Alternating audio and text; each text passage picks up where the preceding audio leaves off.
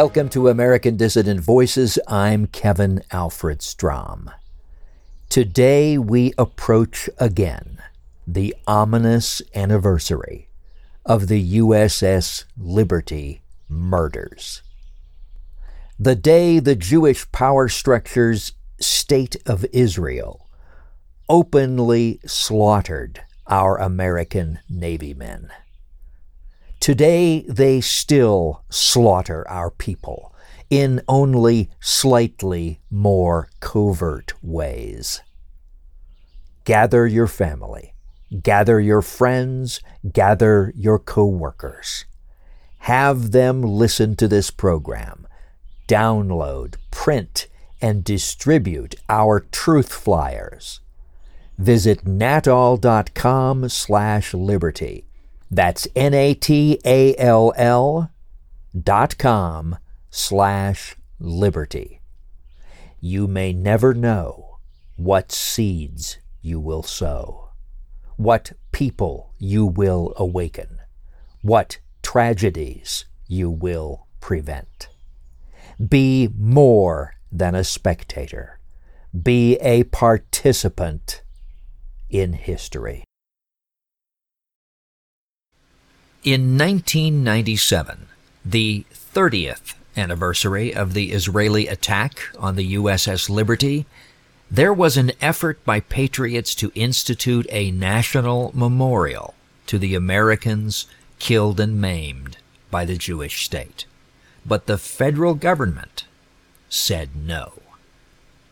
National Vanguard writer and independent researcher David Sims tells us, quote, I was personally told that the custom was to recognize a significant event of this kind on the 50th anniversary, not the 30th. Close quote.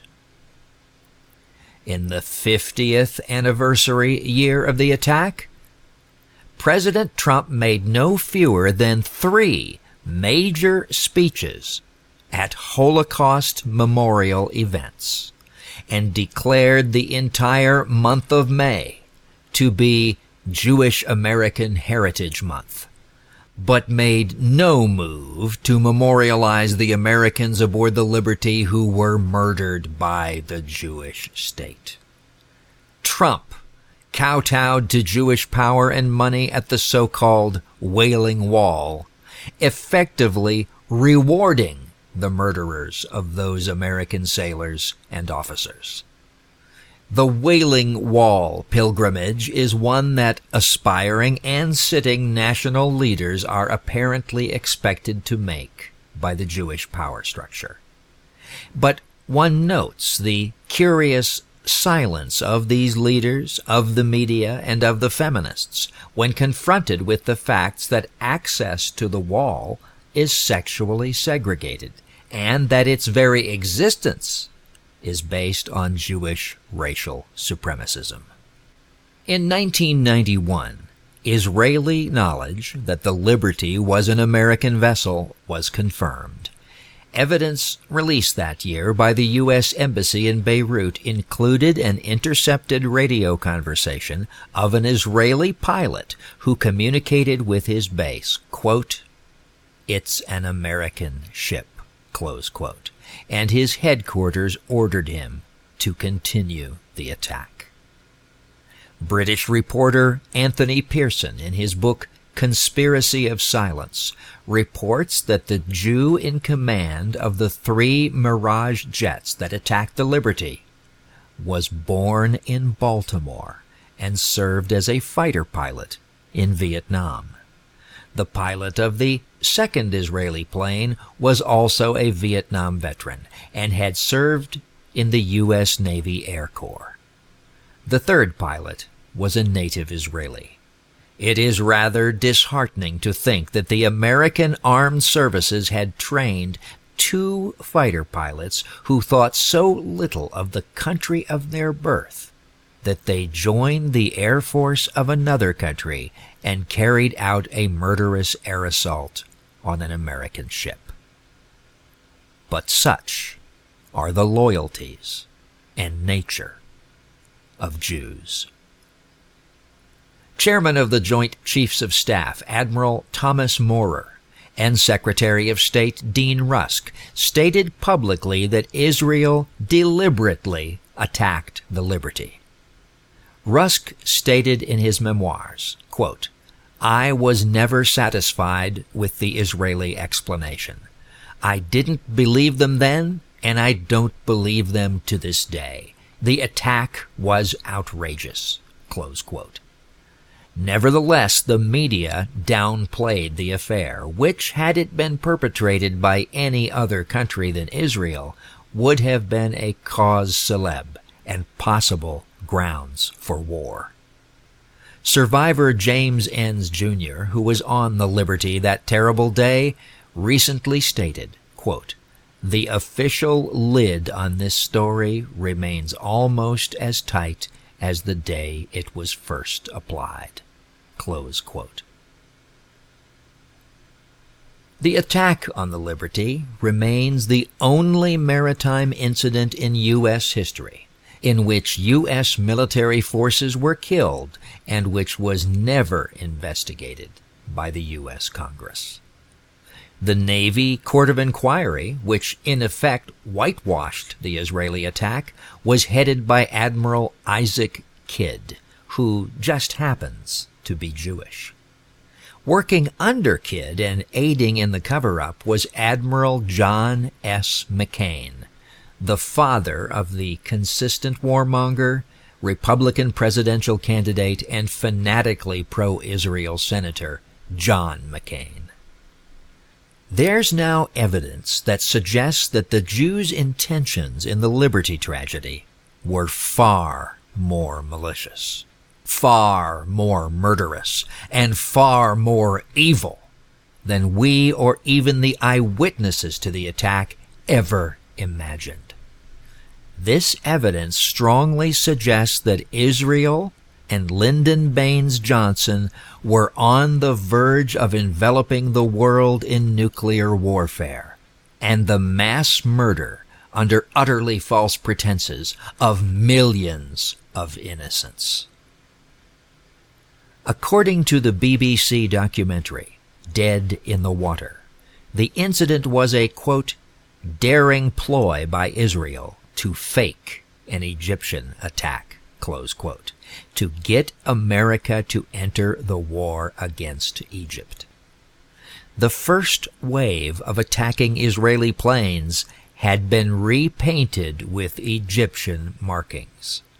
Convinced the attack was coming from Egypt, or playing his part in the false flag, President Lyndon Johnson, according to the documentary, launched nuclear armed planes targeted on Cairo from a U.S. aircraft carrier. The aircraft were recalled almost too late, only when it became clear that there would be survivors and numerous others well aware that Israel was responsible. These numerous others would, most significantly, be the men of the U.S. Sixth Fleet who had heard the Liberty's distress calls and who were on their way to help. And secondarily, anyone else, surely including the intelligence services of Russia and other nations, who would potentially have heard the transmissions that got through the Israeli jamming. The Jews had initially been confident that they had fully destroyed the antennas and radio room of the Liberty, thus rendering her incapable of communicating with anyone. And the Jews' subsequent actions clearly prove their intent was to murder everyone aboard, leaving no witnesses to call for help or tell the tale. If the BBC's investigators are right then, the nuclear attack on Cairo was stopped only because a radio man aboard the Liberty risked almost certain death to string a wire between the masts of the ship to serve as a long wire antenna, and then managed to fix or rig up one of the vessel's auxiliary transmitters. That radio man's name is Richard Sturman. Another radio man, James Hallman, then transmitted a message that somehow made it to the fleet despite intense jamming from the Israelis. Peter Hounam writes in Operation Cyanide, quote, Liberty radio man Richard Sturman concluded that the attackers had carefully prepared for the attack, with the specific intention of preventing the ship communicating with the outside world. To do so effectively, they must have had prior knowledge from shore-based receivers of the five frequencies being used by the ship, so that jamming gear could be tuned to them. Sturman recalled his anger when he discovered that the international distress frequency used for Mayday messages was also jammed. According to researcher Judy Morris, quote, the astute crew, however, made a startling discovery. The Israeli jamming capabilities did not work when they were actually engaged in bombing and the USS Liberty crew had windows of a few seconds of opportunity just before and during strikes to send out a message.